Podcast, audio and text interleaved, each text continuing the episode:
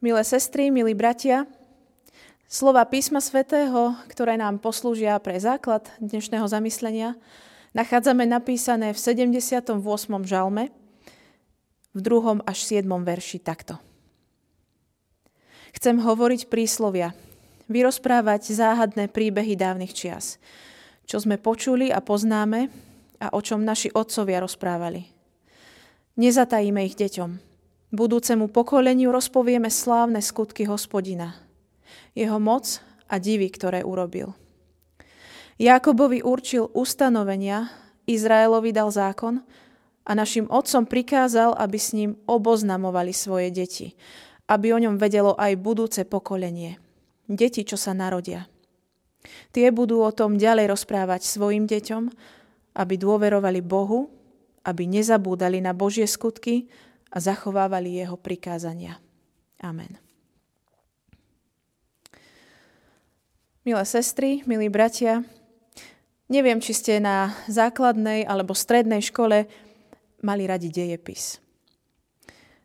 Možno, ak ste sa ho učili štýlom dátum, udalosť, tak to asi nebolo veľmi prínosné. Ja osobne som dejepis vždy obľubovala, ale mala som tiež šťastie na dobré učiteľky. Tie nám dejiny podávali nie ako čisté fakty s dátumami, ale ako postupný príbeh, ktorý sa odohrával na reálnych miestach s reálnymi ľuďmi, ako príbeh dejín. Presne tak, ako by podávané byť mali.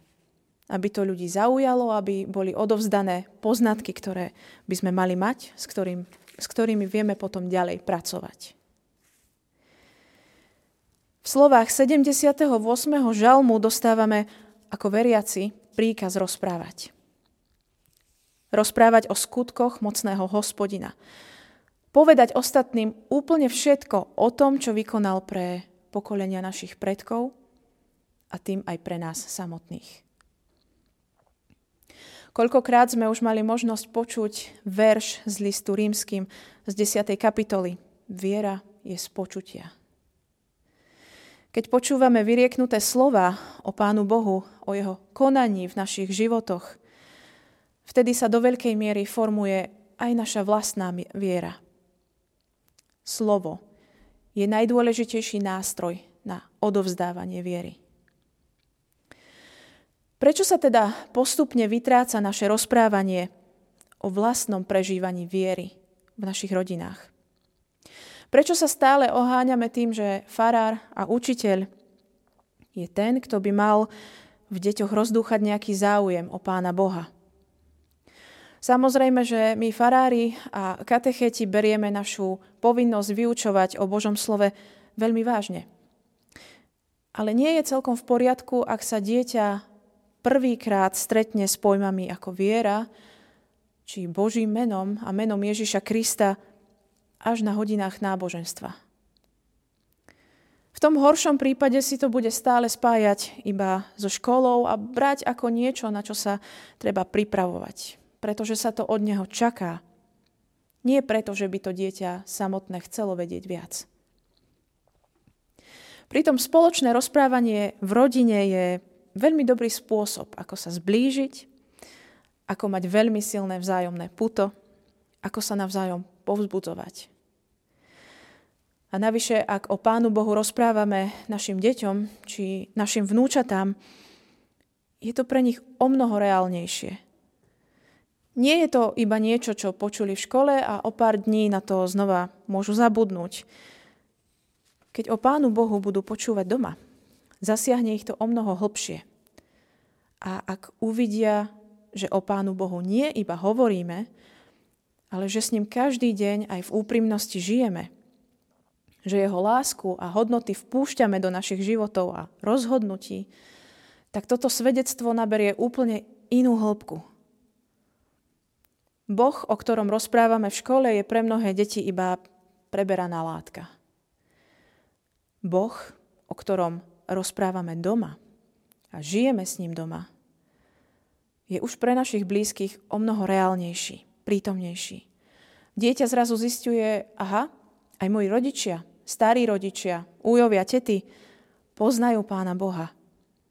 Vedia o ňom, majú svoje vlastné životné príbehy, v ktorých Pán Boh má dôležité miesto a dokázal svoju moc. A dieťa tak o mnoho ľahšie príjme vieru tých, ktorí sú mu najbližší za svoju vlastnú. A keď budeme na príkladoch ostatných členov rodiny vidieť, že sa na Pána Boha obracajú, že sa k nemu modlia, nemajú problém rozprávať o tom, čo s ním zažívajú, to isté prirodzene príjme aj dieťa samé. Často máme dostatok odvahy pred inými ľuďmi priznať, som kresťan, som kresťanka. Ale prečo nám teda mnohokrát chýba odvaha pred našou vlastnou rodinou? Možno máme niekedy obavy, že pri našich pokleskoch a pádoch, o ktorých vedia najlepšie, lebo sú nám najbližšie, by nás možno vysmiali. Povedali by nám, že podľa toho, ako sa správame, nie sme žiadni kresťania. Ale v konečnom dôsledku ani to nemusí byť zlé. Toto môže byť práve ten impuls, aby sme aj doma dávali väčší pozor na to, čo konáme, na to, či sme verní svojej viere, či sa snažíme robiť podľa Božích slov a povzbudení. Ale je to aj možnosť pred blízkymi povedať áno, som slabý, hriešny, nedokonalý človek. Práve preto potrebujem Ježiša.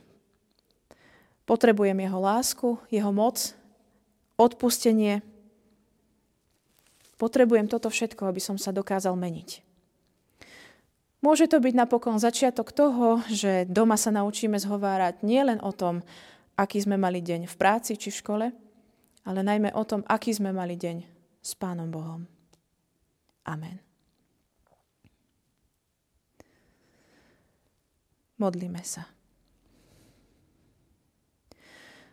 Bože nebeský, ďakujeme Ti, že máme od Teba mnohé dary, ktoré našej viere pomáhajú každodenne rásť a Teba sa držať. Ďakujeme za Tvoje slovo, ktoré nám môže každodenne znieť, za dar modlitby aj svedectiev. Prosíme ťa, aby sme dokázali viac a lepšie využívať to, čo si nám daroval, aby si nám Ty, Duchu Svätý, vlieval mnoho odvahy, aby sme tak nemali strach sa o tieto vzácne dary deliť s našimi najbližšími každý deň. Chceme byť v našich rodinách stále v Tvojej ochrane, v Tvojej opatere a žiť s Tvojim pokojom a láskou každý jeden deň. Amen.